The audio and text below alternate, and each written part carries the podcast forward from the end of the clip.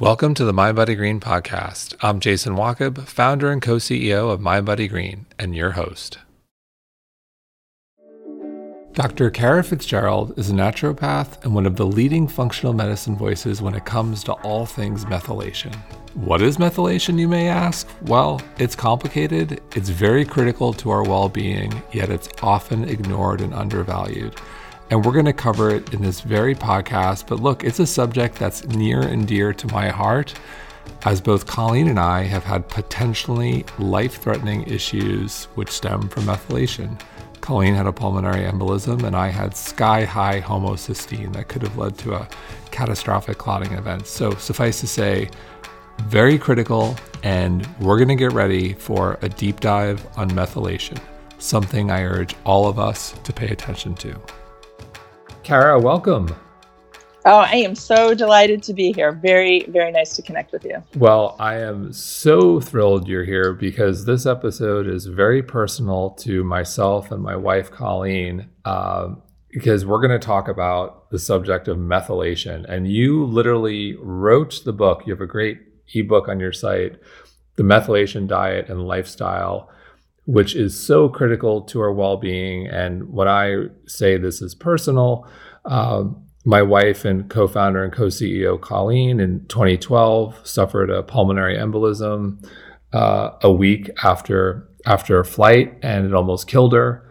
And sh- she's fine, knock on wood. Uh, and me, I discovered I had sky high homocysteine at 63, and, and homocysteine at that level can be catastrophic. It could lead to to blood clotting or like or a pulmonary embolism, so blood clotting in the form of a stroke or a pulmonary pulmonary embolism. Um, I got it down to 12 through supplementation, and uh, it's all circles around methylation. And so I am so glad we're going to educate our audience about methylation. So let's start there, Kara.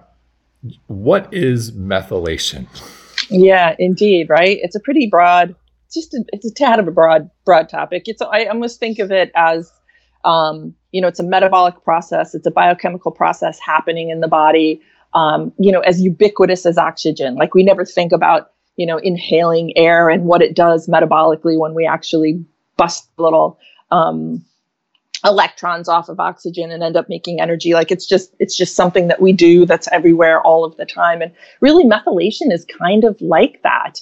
It's happening in virtually all of our cells all of the time over and over and over again. So we're either a methyl group a methyl group is such a simple structure. It's just a carbon and three hydrogens um, ubiquitous in nature and likely why we evolved using it everywhere. So in the methylation cycle, we're producing something called S-adenosyl methionine. So from the essential amino acid um, methionine, we you know we we we restructure it into S-adenosyl methionine, and that's where our folate and our B12 or betaine come into play. They help make S-adenosyl methionine, and on that sits a carbon and three hydrogens, and this S-adenosyl methionine, I'm just going to call it SAM, goes around the body and donates that carbon and three hydrogens to a zillion different types of compounds from you know dna to neurotransmitters to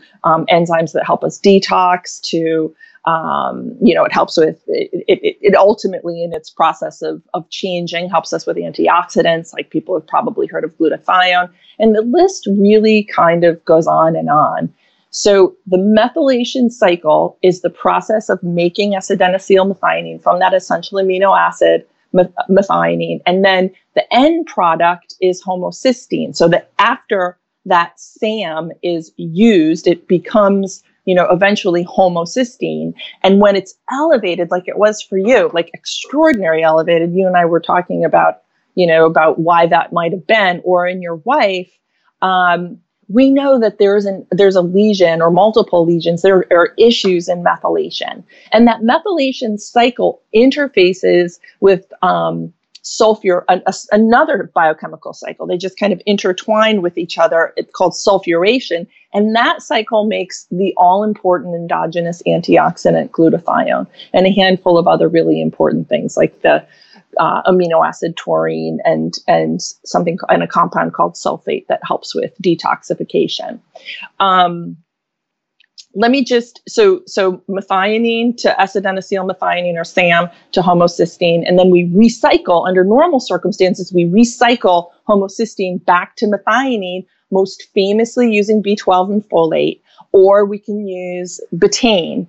Um, and betaine, of course, famous is is is in robust quantities in beets and that's one of the reasons why beets are really healthy. So usually we're just this active recycling process. We make sam we use it it becomes homocysteine just we recycle recycle recycle. But if you don't have enough of those nutrients or if you have a defect in any number of enzymes there that help the recycling process homocysteine can accumulate. Actually paradoxically sometimes homocysteine will be really low for the same reasons but homocysteine is also the molecule that is your in main ingredient to make glutathione. Um, so some another reason we might deplete homocysteine is because we've got a lot of oxidative stress and we're just shuttling all of it towards synthesis of glutathione. Um, and if you have enzymes that are problematic in the process of making glutathione, that could also contribute to higher homocysteine. So it's a pretty complex pathway, even though it's just a carbon and three hydrogens. It's such a simple molecule, um, but it's ubiquitous. Like we're just using it everywhere. So I'm going to just pause and see if you want to ask me anything about that. Yeah. So too low can be bad and too high can be bad. And I know about the too high being bad because, you know, it could lead to, to clotting. Uh, and I'm curious what can too low lead to? And then fundamentally, like, why is this something? I, I was curious if you're going to do an initial set of like you go to your doctor for uh, you know your, your state of the union your, your checkup in terms of your health you know we're going to do blood pressure we'll do cholesterol and, and look those are important markers but like it seems like a lot of people just don't test for homocysteine yeah, I know. And it's easy. It's always covered by your insurance. Your regular lab will do it. Your doctor has heard of it. I think, you know, we should be. you know, we certainly, I mean, we should be. It's an easy thing to measure. There's a ton of evidence. It's just like we've we've moved past just getting a total cholesterol and an LDL and HDL. Folks, if you're listening to this, ask for a homocysteine and ask for an advanced lipid panel. Yeah. All of your clinicians, they know what it is. It's not rocket science. It's covered by insurance. You don't need a specialty lab. The one that they're going to, you know, um, give you a lab slip for in your office will will have that available and just just get those additional tests because you can address them. Um, and so, what's so yeah, wrong it if be. it's low? Like, if you're cl- yeah. like uh, if it's low, what could that mm-hmm. indicate? And then, like, yeah. we'll, we'll, circle back. So, if it's low or high, I didn't know it was sky high. Yeah, I, I felt the same, and unfortunately, right. my, my wife's wasn't as high, but she had a pulmonary embolism, so obviously something yep. you know very serious was wrong. But how, without testing, is there a reason how, do we know if it's off? Yeah, yeah, you're not going to feel it. Well, it's and well, the other thing is, is because it's so ubiquitous. Um, it's involved in so many processes in the body, so many metabolic pathways. You know, I mean, if you try to say, "Oh, that's a methylation related symptom," I mean, yeah, maybe. Um, so beyond clotting, as you pointed out, uh, which is really scary, we know that methylation is, and don't let me forget to circle back to why it might be low. I just want to kind of broaden the net on on reasons we might look at homocysteine. So autism is a big one. Um, dementia, ADHD, cardiovascular disease, or family risk history for it, asthma, anxiety, um, Parkinson disease, fibromyalgia, insomnia, um, estrogen dominance, hormone imbalance you know, more significant genetic mutation issues like Down syndrome would be, um, you know, there are methylation imbalances going there. It can be a reason for essential hypertension, increased oxidative stress. Um, you know, and the cleft palate. I mean, it kind of, it, you know, it, it, difficult with conception or or recurrent miscarriages, um, and so it's it's just broad, wide, and deep. So, in terms of causes, is can oxidative stress be a cause, or is that a it, well, yeah, let's talk about that. Yeah. Mm-hmm. So, under normal circumstances, and this would be a cause for a low homocysteine, so it's actually a really perfect question. Under normal circumstances, when you're under oxidative stress, we're under oxidative stress all the time. I mean, and it's a good thing. Like, you know, this morning I was out doing a pretty, I, my daughter is 30 pounds, she's two, and I was out, you know, lapping our neighborhood, and we've got some hills here, and I'm working up a sweat. When you're exercising where you know of any intensity your mitochondria are firing because you're making more you know you're making more atp and that is you generate oxidative stress. So it's a normal part of physiology. But my methylation cycle is going to be inhibited for a little while. It's going to be turned, the volume on that is going to be turned down so that homocysteine can be shuttled into glutathione synthesis. And the, my and, and so basically oxidative stress will will wind down methylation activity so that homocysteine can be used to support glutathione and the whole endogenous antioxidant system, which is right there in the mitochondria, can get busy and kind of clean up that extra oxidative stress. And it's a good, healthy thing. But what if, you know, we can also increase oxidative stress just for, you know, what they call like meta inflammation or total body inflammation because you're living a typical American life that's sedentary or you're eating lousy foods or you're, you know, drinking water that's not of a good quality or you're eating too much, you know, poor quality salmon and it's full of mercury, etc. There's a lot of reasons we can be under increased oxidative stress. And if it's chronic like that, you know, it's like your methylation cycle can't catch up. It's going, you're always going to have this demand, this drain on your antioxidant system. And um, you know, for many reasons, you can really imbalance methylation activity. So one of the things that we can see, and there's there's actually kind of interesting research looking at individuals on the autistic spectrum where they have this low homocysteine picture, and part of it is this oxidative. Well, a piece of it is this oxidative stress. Hmm. Yeah. And so as we think about causes. So there's a there's a genetic component. My wife and I are both MTHFR C677T gene, which so we're, mm-hmm. we're predisposed. You know that doesn't yes. mean I'm predisposed to insane levels, but I'm also I've joked I'm six foot seven, so maybe everything for me is just bigger. Are uh, you really six yeah, foot 7 oh, that's awesome. Seven. So, so my ma- my granddad was was six. Well, my dad is six five. I come from really tall people too. My so, grandpa was even taller. I'm six seven. My wife Colleen is five eleven, and we have uh, two little girls, age three and a half and one, and so they're they're in the 90th percentile. We'll say that. We've got height nice. all around. nice. Um, so with that said, so there's a genetic component, but there's also yeah. a lifestyle component. And yes. after my wife's pulmonary embolism, uh, she believed, we believed that the birth control pill was played a significant yeah. role. Yeah, for and sure. Knowing our audience, you know, our audience, uh, I'm guessing if you're listening, you're probably a female and you're probably, uh, you know, you may be on the pill, you may not be on the pill, but the birth control pill is, is a subject which, you know, comes up with regards to, to clotting. And so can, can we talk about that for a moment?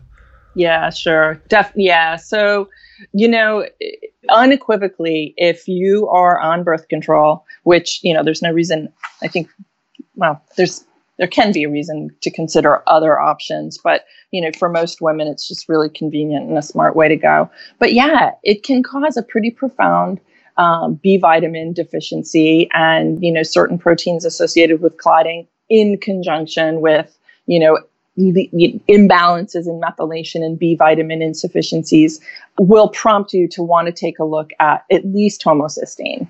So, yeah, if you're doing birth control and, uh, you know, if, if, you're doing other things, like if you're taking a lot of niacin for whatever reason, if you're addressing lipids, or if you're doing a lot of selenium, um, you want to be looking at you want to be looking at your homocysteine and you may want to be actually supporting with some b vitamins. And so it's funny we, we talk so much about this after it happened and you know, my wife started taking birth birth control i think in like her late teens or early 20s and it was just like she was at the time no one mentioned this of course and it was very exciting because it was great for acne. And yes. you know yeah and and no one talked about all of the other potential side effects. And then in the process uh, you know connected the dots and and we both had this moment when, when, nothing else. She did extensive labs extensive testing to figure out get to the bottom of it and nothing else really came up. She went to you know spent a lot of time with a hematologist. Uh, mm-hmm. and so we just walked away saying wow like there must be so many other women out there who have no idea and also, when she shared her story on mindbodygreen about her pulmonary embolism, my, my wife's healthy. She doesn't smoke. She's not sedentary. It like happened a week after a flight to Miami, which was like a three hour flight. It wasn't like a long haul flight where she slept and didn't move, where you, where you tend to clot. Yeah. It just didn't sort of add up. But the, the, the connection to birth control was definitely eye opening. Absolutely. Yeah, absolutely. And, you know, even an antacid you know, will cause a deficiency. Most prominently in B12, but you can see other secondary nutrients associated in methylation, like you know potassium or magnesium. You can see other imbalances as well, uh, zinc. Um, so yeah. how, how do we? So obviously, you know, I'm an extreme. My wife had an, an extreme, you know, outcome in, in in having a pulmonary embolism. For I think the average person listening, one, you know, I think it's a call to action. When you go to your doctor, make sure you get tested for this because it's, it's not a feeling. It's not a, yeah. unless you're having a pulmonary embolism. My wife said, like, you know, Colleen said she couldn't breathe, and that was the problem. And I said, hey, we need to. I have yeah. a cramp in my leg, and now I can't breathe. Uh, and and I didn't feel anything, obviously. So in terms of you know, one, everyone listening, make sure make sure to get tested. Uh, it could go as far as you know potentially saving your life, and then and then two you know, assuming it is it is fine, or maybe it's a little high, it's a little low, you know, how, how can we take care of our homocysteine? How can we make sure we're methylating properly? Like what what are the things we can do in terms of lifestyle, nutrition? You know, what should everyone everyone be doing in that context? Yeah. So there are a lot of things that we can do. Most of your audience will be aware of, you know, B12 and folate. They might be aware of betaine, um, also called trimethylglycine. So you see it as TMG sometimes. Um, and they're probably supplementing there. We can do that. And when we need those nutrients, we should do it. But there's a reason to uh, lean on other ways to support healthy methylation. And I want to talk to you about why, because that was a focus of a study that we're just finishing and getting ready to publish on. So, those nutrients are absolutely appropriate, and especially when we're young, um, they're, they're, they're good to do. Uh, but we also want to lean on food. So, food would be um, your cruciferous veggies you know lots of greens lot there's those are these are folate rich really healthy for many different reasons nutrients. So we want to lean on those. We want to lean on beets. Um, so we make a decent amount of folate and we help with B12 absorption in with a healthy microbiome, one that's functioning. So we want to make sure that you know GI health that we're moving our we're having regular bowel movements, that we're not particularly gassy or imbalanced, we don't have small bacterial overgrowth or you know dysbiosis of any kind. We're just keeping things as clean as possible. We're nourishing our gut with lots of good, you know, plant dense um, foods. Now, we do want some protein. So we want methionine because we need that for healthy methylation. So if you're eating meat, uh, you know, go for some chicken, go for some really clean beef. You don't have to do a ton of it, but you want a little bit of it to support um, methylation. And if you're vegan or if you're a vegetarian, you just want to make sure that you're getting adequate methionine. You want to make sure you're doing beans. You might need a little bit of a protein powder, but you want to take a look at that because it's an essential amino acid and it's an important and it's essential for healthy methylation. So a good clean diet. If you're doing eggs, if you can tolerate eggs, by all means, eggs are awesome. We would call them methylation superfoods. Um, and you're going to be supplying a lot of what your body needs right there. Uh, we know that, you know, exercise, like balanced exercise, will actually turn on the methylation cycle and keep it kind of whirling around. If we're over exercising, there's no problem in that, but we might need a little extra support for methylation. Um, you might want to just, I don't know, get you know again think about getting uh, your homocysteine measured or if you're working with a functional doctor you know there's there are broader investigations that we can make. So exercise is smart. You know we can spend methyl donor we can spend that sam so that carbon and three hydrogens that methyl group on the sam. We can use those up profoundly rapidly when we're under a lot of stress. And that's because we use that to metabolize adrenaline. So if you're generating a lot of stress uh, for whatever reason, then there's certainly plenty of them now. Know that you're spending methylation. Know that you're spending those expense, you know, those really valuable, that valuable metabolic currency. It's kind of going down to clear out your adrenaline. And if you do that long term, you're going to need some support in your methylation cycle. One of the things we recommend to turn that around, of course, is de-stress in whatever way works for you. But you know, breathing exercises, maybe use like a heart HeartMath inner balance app or something like that to just kind of help dial you in. Um, you know, other ways we can screw up methylation is by you know toxins. So toxins again, metab- use methyl donors, a, a lot of methyl donors to clear out certain things. So plastics, you know, mercury I mentioned earlier. You want to live as cleanly as possible, and that will keep methylation intact via a variety of mechanisms. Oh, and let me just say one other like extremely important thing thinking about your wife, thinking about all the women listening to this show. We need healthy methylation to detox our estrogen. Like it's so, so essential, so important. Actually, this is men and women. We, we actually we know that um, unmethylated estrogen in men is associated for, with an increased risk in prostate cancer. So it's men and women, it's both of us. I always think of, you know, I work with a lot of women like maybe 30s up into middle age and, you know, maybe into 60s is, is my population. And, you know, I'm in Connecticut, I'm in Fairfield County. Women are traveling into the city, they're working really high powered jobs, they're coming home and being moms, and they're pretty darn stressed out.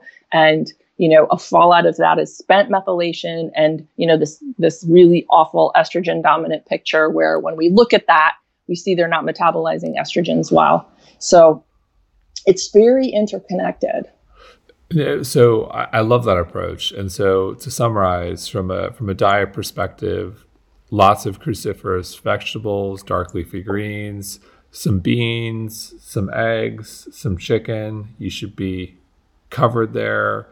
Uh, then you talked about the microbiome. And so that's interesting to me. On a personal note, I suffered from parasites for a couple years. Uh, and it was it was it was a terrible process. I felt awful.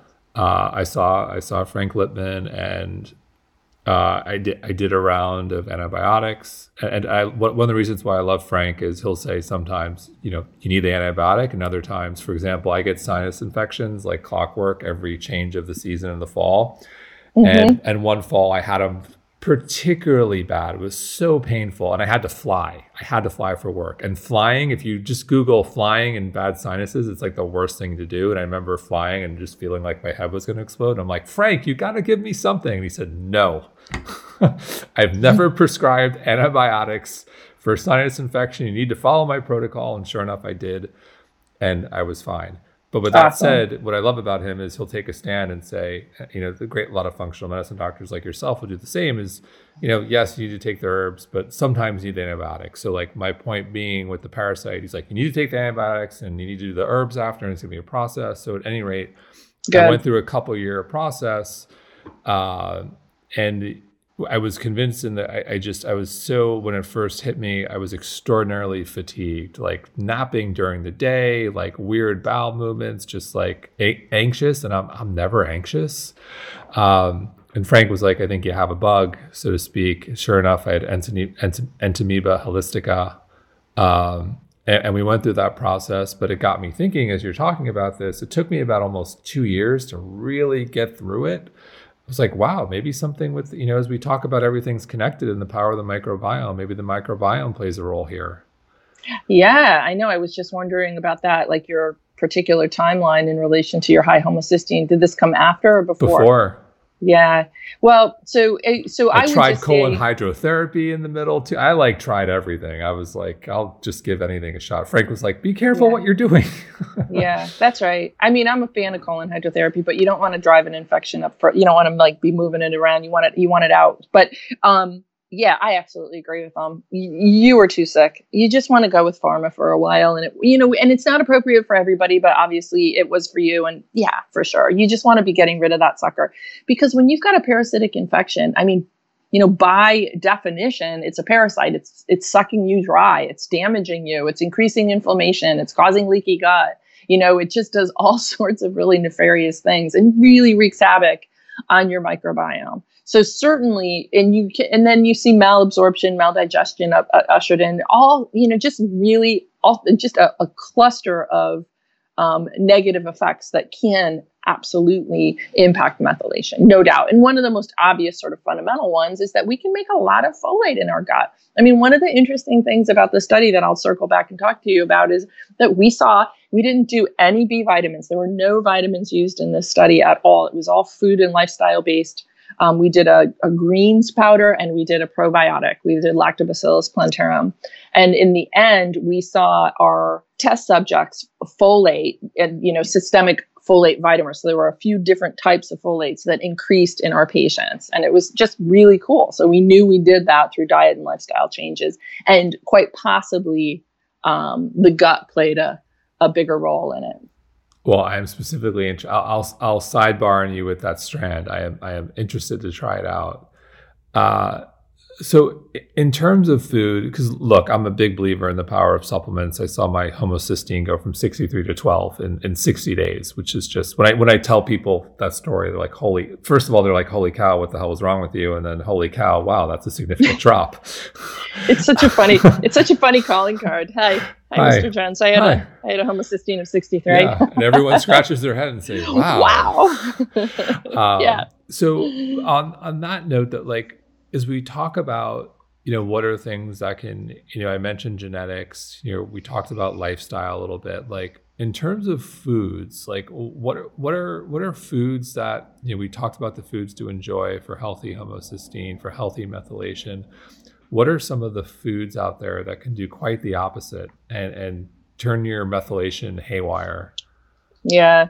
Well you know what I should pop quiz you. Let me just what what what's your what would be your first response? Like what do you think might be bad? Like I'll just go with everyone's demonized food list. You know, I'll go with like yeah. the seed oil, sugar, alcohol. You know, I could I could we could have fun, and if, if it's you know I yeah. could talk to my friend Dr. Gundry and he'll say lectins. I could talk to you know this doctor over he'll say something else. We could have fun with it, but I think my guess is you know vegetable oils you know translation highly processed foods and sugars. That that'd be my guess. yeah that's exactly right. Yeah just the crappy foods that we intuitively you know non-food foods that we intuitively know that we need to avoid. And alcohol yeah alcohol is very efficient at shutting down methylation like really good at shutting down methylation. So unfortunately i mean i don't i actually don't drink at all but i you know i sort of commiserate with my friends who might want to and you just need you need to be careful about it. Like if you've got a meth if you've got methylation issues or you suspect you do or you want to be mindful about it you just need to kind of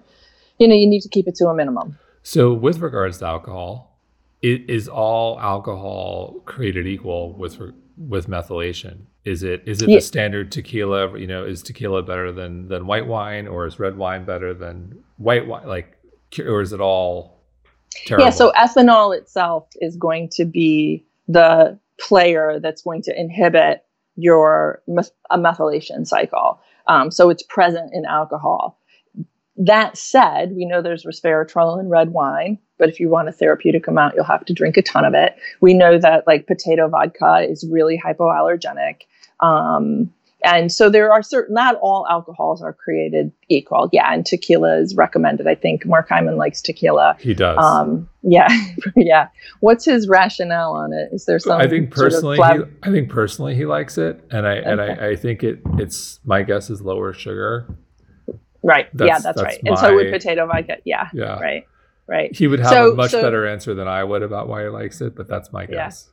Yeah. I, mean, yeah. He's, I've heard him recommend it before. I, um, so there there are there are like harm reduction alcohols, you know, and I think those three, you know, there's there's flavonoids in in red wine that make it pretty fabulous. If you can get it, you know, get a dark, uh, you know, low sugar kind, and yeah, potato vodka, or which is actually funny. I think that's what he used to recommend years ago, and then he switched over to tequila. But yeah, if you want to drink, do that. Just be mindful around it. And if you're gonna, you know, if you're if you're doing that and you're if you're drinking and you're taking a birth control pill, or you're doing something like metformin for blood sugar control, or um, if you're also taking niacin or selenium, you know, or you're under a lot of stress. I mean, you can see how very um, innocuously you could walk yourself right into a methylation issue. Well, yeah, you, you hit it. Especially, okay, it's COVID nineteen and people are drinking more and people are yep. sitting and around eating. more and people yeah, are stressed more. Pizza. Yeah, it, curbside it, pizza. Exactly. Exactly. Yep. And if I'm gonna get, you know, I get if I get I I joke if we get our curbside pizza, we're gonna get a sourdough pizza. I don't know where sourdough falls on the uh, methylation spectrum, but we'll go with our sourdough pizza. Uh, I'll have some red wine. I'll try to get something that's a little bit lower in alcohol or lower sugar, like the, the what they do at Thrive Market or Dry Farm Wines. Uh, but yeah, I, it's one of the reasons why I want to have this conversation. I think you know we talk about all these these. They're obviously you know huge health issues happening right now. Uh, and this is the COVID, to, the COVID fifteen. I saw a yeah. billboard and, lose the COVID fifteen. Yeah, and, well, well there, there's that. There's just the mental health issue. There are, you know, yeah. But but to me, methylation and homocysteine is almost like the silent killer, if you will. It's something most people are unaware yeah. of. They don't know they're doing damage, and it could be catastrophic yeah. down the line. And you know, the other thing too is just the insane. You know, n- n- I know we've talked already a lot about COVID, but just the profound stress you know, and anxiety. I mean, all of the myriad reasons for that. Um, sure, it's going to, I mean, that's going to drive imbalanced methylation. And when we get to our research, my research study, I do want to circle back and talk to talk to you a little bit about that stress piece and why it was so fascinating in our study. But yeah, I mean, it just, it's like, you know, it's like the you know the sort of the garbage can a little bit of this influences and a little bit of that. Like as you're as you were sharing your story with me before we went live and as you kind of unpack your story now i can see that you know you probably even you do have a you know you do have at least one genetic mutation but you know that's not really necessarily going to be the cause of a 63 homocysteine. But you weren't you know but maybe your diet was off a little bit. Maybe you were under a little more stress. Oh, you know maybe you were stress. exposed I, to I, yeah. I, I, definitely you had a par- you had a parasite. Yeah, definitely stress, definitely parasite. At the time, I was probably eating a lot more processed foods. I used to be a bit of a bar junkie, so to speak. Uh, which you know some of those can be heavy and uh, some of those those bad for you oils, if you will. Mm-hmm. Uh, so yeah, I, I could see you know starting to check the boxes, and they yeah. start to add up. Yeah. And even when we're living healthy, we can still have some, you know, imbalances for for myriad reasons. I mean, like honestly, any woman out there who's got any cycle irregularities or who's got a who's hit with PMS, who's got, you know, you know, bloating, cramping, mood changes. I mean, again, just thinking about the birth control pills, whether you're on them or not, if you're looking at estrogen dominance or even PCOS, which actually it's not directly associated with estrogen dominance. We tend to think about testosterone and an imbalance in the um, in the androgens, but estrogen is you know right there, kind of following behind.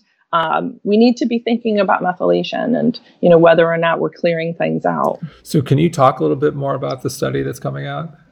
Yeah, I would love to. So, we, we one of the things that hit me as a functional medicine doctor for a long time, and, and even before when I first uh, became a physician, I was in a laboratory. Actually, I was in a lab and I was doing a, a residency. But I was most of my time was spent in a lab, you know, looking at homocysteine and associated biomarkers. I mean, you know, you, I talked about doing a lab workup on you. I mean, it's it's like my joy. we'll do it. We'll do it, and then we'll we'll do an episode, and we'll go through my yeah, lab yeah, yeah. work for everyone that to would, see. That would be really fun. So we were looking at homocysteine. We were looking at the methylation cycle. We were looking at you know the all these variables that impact um, methylation. And uh, w- so in my practice as a clinician, I was continuing that and I was treating methylation pretty, you know, pretty aggressively and pretty consistently. And that tends to be with B vitamins and, and betaine, as I mentioned earlier.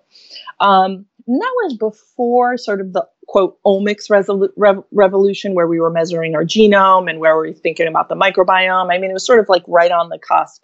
But now we're talking about our genes and we're talking about our microbiome, what the exposome as far as our toxin exposures go, and our epigenome, the factors that regulate genetic expression. Like we're talking about all these ohm things now.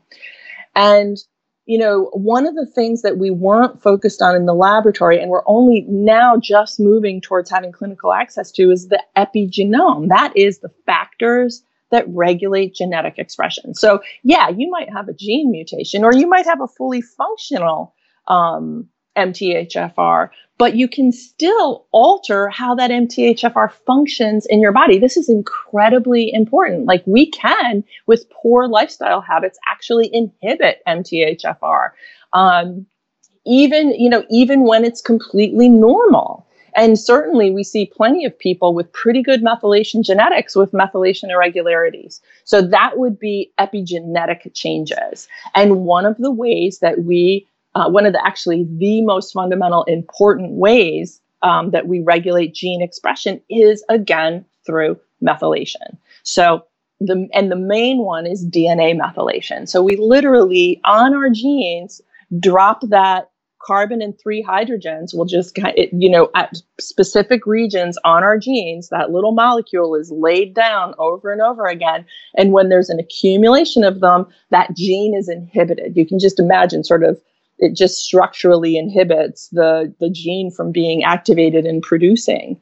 Um, just ima- and that's a hypermethylated gene, a hypermethylated and inhibited gene. By extension, when there are not methylation groups on a gene, it's allowed to express and the proteins are alive and going out there and doing their thing. So the area of science that caught my attention and was that was the first area to really begin to flesh out DNA methylation and epigenetics was cancer. And one of the things we learned that stopped me in my tracks was you know, all important tumor suppressor genes. We have many, many tumor suppressor genes. Um, the most famous ones being the, in for particularly for women, is you know the BRCA um, gene. So people, when women have a BRCA mutation, Angelina Jolie most famously had a BRCA mutation. She lost her mom or has one, and you know, so she had her prophylactic um, double mastectomy and hysterectomy and so forth. Um, we can also hypermethylate that guy and that gene and turn it off. We we you know we can turn off these genes that protect us from getting cancer. So my question, Jason, to myself as I dove into this science was if I'm giving a patient a lot of B vitamins, a lot of supplements, could I be negatively affecting their epigenetic expression? Could I be, you know, causing hypermethylation when I don't want to? And I didn't really know the answer to that um, at the time, and there's not a lot of science out of it, uh, out, you know, just on the topic. There's a little bit. I mean, it's it's it's emerging, um, but that prompted us to develop the diet and lifestyle program.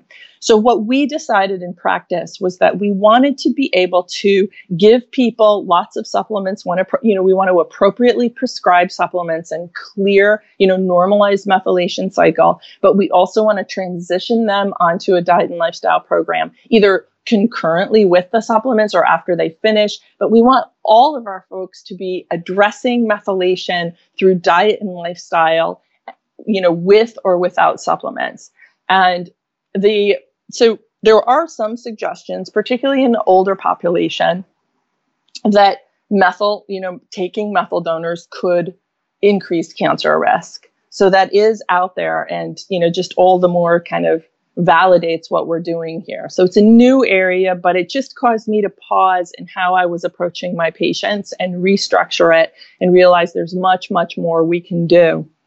So that was my first, that was my first area, just you know, how am I as a functional med- medical doctor, you know, impacting DNA uh, methylation, impacting uh, epigenetic expression?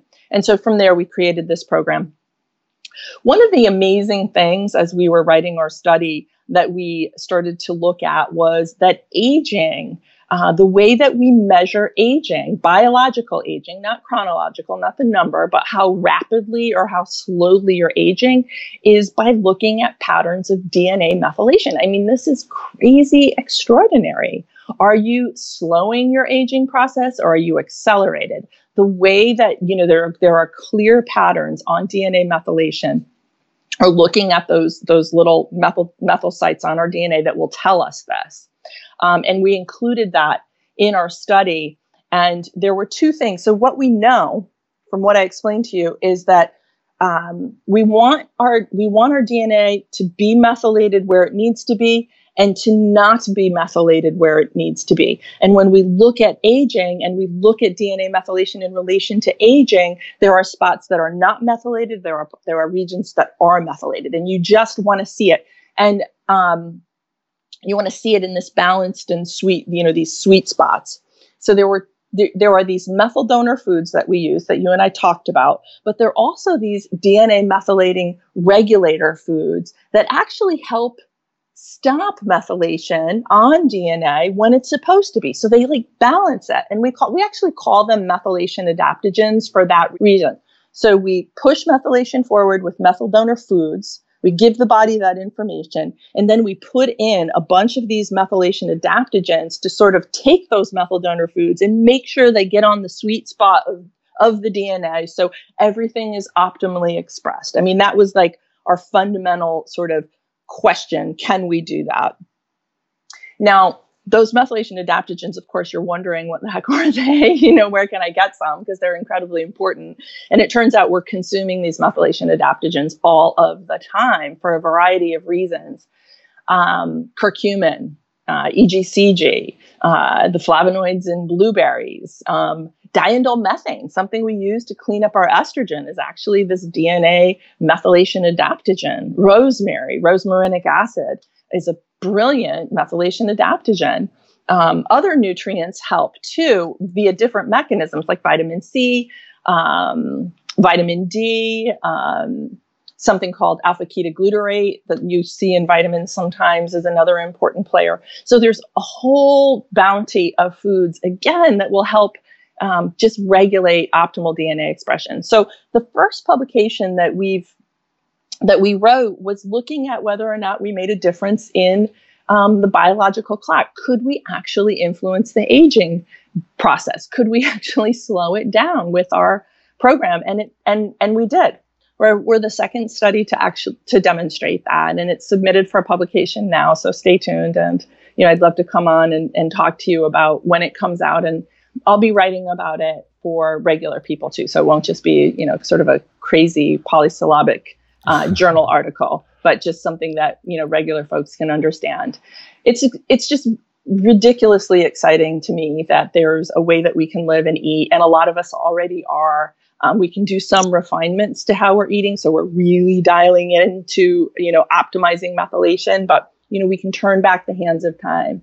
Well, I, and what's yeah, go ahead, go ahead. Go ahead. No, no, no, please. So my final so the aging is the biggest risk factor for all the chronic diseases we're f- afraid of. Like aging is it for cancer, for cardiovascular disease, you know, for dementia, for neurodegenerative conditions like um, Parkinson. Aging is it. And when you look at people who study aging, gerontologists and public health gerontologists, you know, they say if we can just like slow aging down by a couple of years, we would save like trillions of dollars in public health. But then, you know, just for us, as as humans who inevitably age, the fact that we can actually do something about it in a safe and sort of reasonable and and and relatively straightforward and you know palatable way is is just beyond cool for me. Well, so it's been it's been fun. What I love about it is, you know, we started this conversation about methylation in the context of what can go wrong, whether it's my wife's blood clot or my sky high level, which could have led to a blood clot or a stroke. But it's much bigger than that. It's about yeah. longevity. It's about yeah. health span. Yes. And it's not just about like having a good healthy number. There's much more to it as we try to yes. figure out the the puzzle of yes. of living a happy, healthy, fruitful, long life. Yes. It's just a, and most of us know if we know about methylation, we, te- we're, we tend to be thinking about how, how we can push it forward. You know, what are the what are the methyl donor supplements that we need? And I'm arguing very strongly, and our, certainly our first study suggests that we need we need a balance. We need the sweet spot, and it's you know based on our preliminary research, there's a way to do it it's so exciting and i just and i want to continue to do this study you know to research this work and actually expand um, much more broadly and to invite other people in to participate in it. So if you're if this interests you, just stay tuned and if people can, people can come over to the to the website and and and you know they'll they'll find some information there. Well, personally, I'm very interested. I'm ready to I'm ready to sign up and, and, and try the program. and so you know you mentioned earlier cool. you know with regards to you know as we talk about diet so much of it is Michael Pollan, eat food, not too much, mostly plants. And I think the same goes for supplementing. You know, take yes. su- take supplements, not too much, yeah. mostly plants. Like we yeah. keep on getting this mostly plants theme, which I love as a great yeah. theme. And and I think in in the context of our conversation for people listening, like this is you know Kara's on the cutting edge. We're talking about biochemistry here, and a lot of this sounds like a different language, and and and it is a different language However, it's also so simple. Yeah. You know, as we think about diet, like what you outlined earlier, cruciferous yeah. veggies, some eggs, some beans, some chicken, not a lot of alcohol, avoid processed foods, that's pretty darn good. Have some blueberries. You yeah. know, get a good get a good curry. Don't. yeah, it is. It's some pretty, breath it's, work. You talked about breath work in there. I love breath work. I think I think yeah. stress is a, stress is stress is a huge thing right now. So. Yeah, it's cool. I mean, I'm just so excited about it, and um, I, yeah, I I would love to have you on board in whatever way you're interested. And the, you know, so the book will be, well, the book will be out in 2021, so later 2021. But if people circle over to, to our site, one of the things that they can do, and it's just d drkarafitzgerald.com. You, we have a recipe page, and you'll see that we've tagged everything that is um, a methyl, methylation diet and lifestyle recipe. You can also make your recipes into methylation diet and lifestyle super recipes by doing like adding in um, pumpkin seeds. That's a methylation superfood. Or one of the things I always do in life is I add rosemary to everything. I'm really okay. into rosmarinic so, acid. So I love that. Let's close there because I love that. Yeah, methylation superfoods. No, like people always love like what are the so what are what are yeah. your methylation superfoods? What what should you you mentioned rosemary you, you yeah. mentioned blueberry. Like, what are those methylation yes. superfoods that we should all be adding to our diets? Do some green tea. Green tea is amazing. Um, if you're eating fish, if you have some salmon, it, go for your curcumin. You know, curcumin is a beautiful methylation superfood. Your cruciferous veggies, they're so important. I love rosmarinic acid. You know, berries of all kinds, but especially blueberries tomatoes, you know, the lutein in tomatoes. If you eat soy, genistein is a powerful methylation adaptogen. And there's actually really cool, kind of unique science on it. Um, remember your vitamin D. I'm sure you, uh, that you guys are good about that. Uh, vitamin C also um, is helpful. And if you've heard of the compound called alpha ketoglutarate, you'll see that in supplements. It's something that's in the, it helps make energy. Um, you know, that's that's an important player as well. So one clarification. So genistein is in soy. So yeah. having like a soybean. So this is great if I'm if I'm listening and I'm vegan and I'm going to have you know there are a lot of foods where if you're going to go to a vegan restaurant, a lot of the foods are soy is sort of a staple on the menu. That's that's a good thing. Yeah, it is. If you don't, it's a it's also a allergenic food. So as long as you can tolerate soy and I and you and you really want to get it organic, but yeah, soy is is smart. If you, as long as it's organic, as long as you can tolerate it, it's smart. Like I eat soy, I consume soy. And in term, sometimes, in terms of curcumin and vitamin C and vitamin D, uh, do you have favorite superfood sources, or are you just? I'm curious. Are you just supplementing? I do both actually. I love a good curry. I mean, I do. It's easy. And actually, you know what? That's a good question. So, so, so I have um, a product that I sell on on our site. It's golden milk. It's, a, it's so this is an you can look up the recipe online anywhere. It's a curcumin coconut milk, or you can use dairy. If you drink dairy, you can actually use dairy in it. Dairy, curcumin, a little bit of a sweetener. Um, it's heaven. it's so good. Maybe a little bit of pepper. Our product has a handful of other uh, botanicals in it that are pretty cool, like moringa. Um, and I drink that at least once a day. It's got a little bit of ours has a little bit of collagen in it. So if you're vegan, it's not going to be appropriate for you. So just look the recipe up and make it. That's a way that. So I would say the main ways that I ingest curcumin are um, curries, the golden milk, and um, I supplement. I'll just take an extra curcumin. I'm really bullish on it. I think it's. A, I just think it's a smart, smart um, flavonoid. And one last thing I forgot. I really mean it. Last question this time. So we talked about all like the you know alcohol, sugar, so on. We didn't talk about coffee, caffeine. That's so funny. You know, when we first started our study and we um, wrote, we have an ebook that we wrote on our rationale behind the program. Um, it's written for professionals though, so it's a little bit dense. We have um, a very however, smart audience listening. Okay, cool. Grab it, grab it. It's yeah, it's just it's a PDF, and yeah, we just get into the backstory on all of this. Let me just say that I spent a lot of time looking on, um, you know, looking at the flavonoids in coffee being methylation adaptogens because I love me a good cup of coffee. You're preaching to the choir right here. I love coffee. I did not want to let go of it, and it seems to me there's a there's a pretty nice complement of flavonoids in a good cup of coffee that you know they've got to be methylation adaptogens. I haven't actually found that yet, but Jason, yeah, I haven't let go of my coffee. Okay, good. We'll close on the positive note, guys. Coffee is still in play. A good cup of black coffee. I love it. Well, yeah, for sure. Kara, thanks so much for all that you do. Uh, a topic that's fascinating and a topic that's so important to our to our well being, and I'm glad that more people are going to learn about. And uh, thank you. Yeah, my pleasure. It's been fun.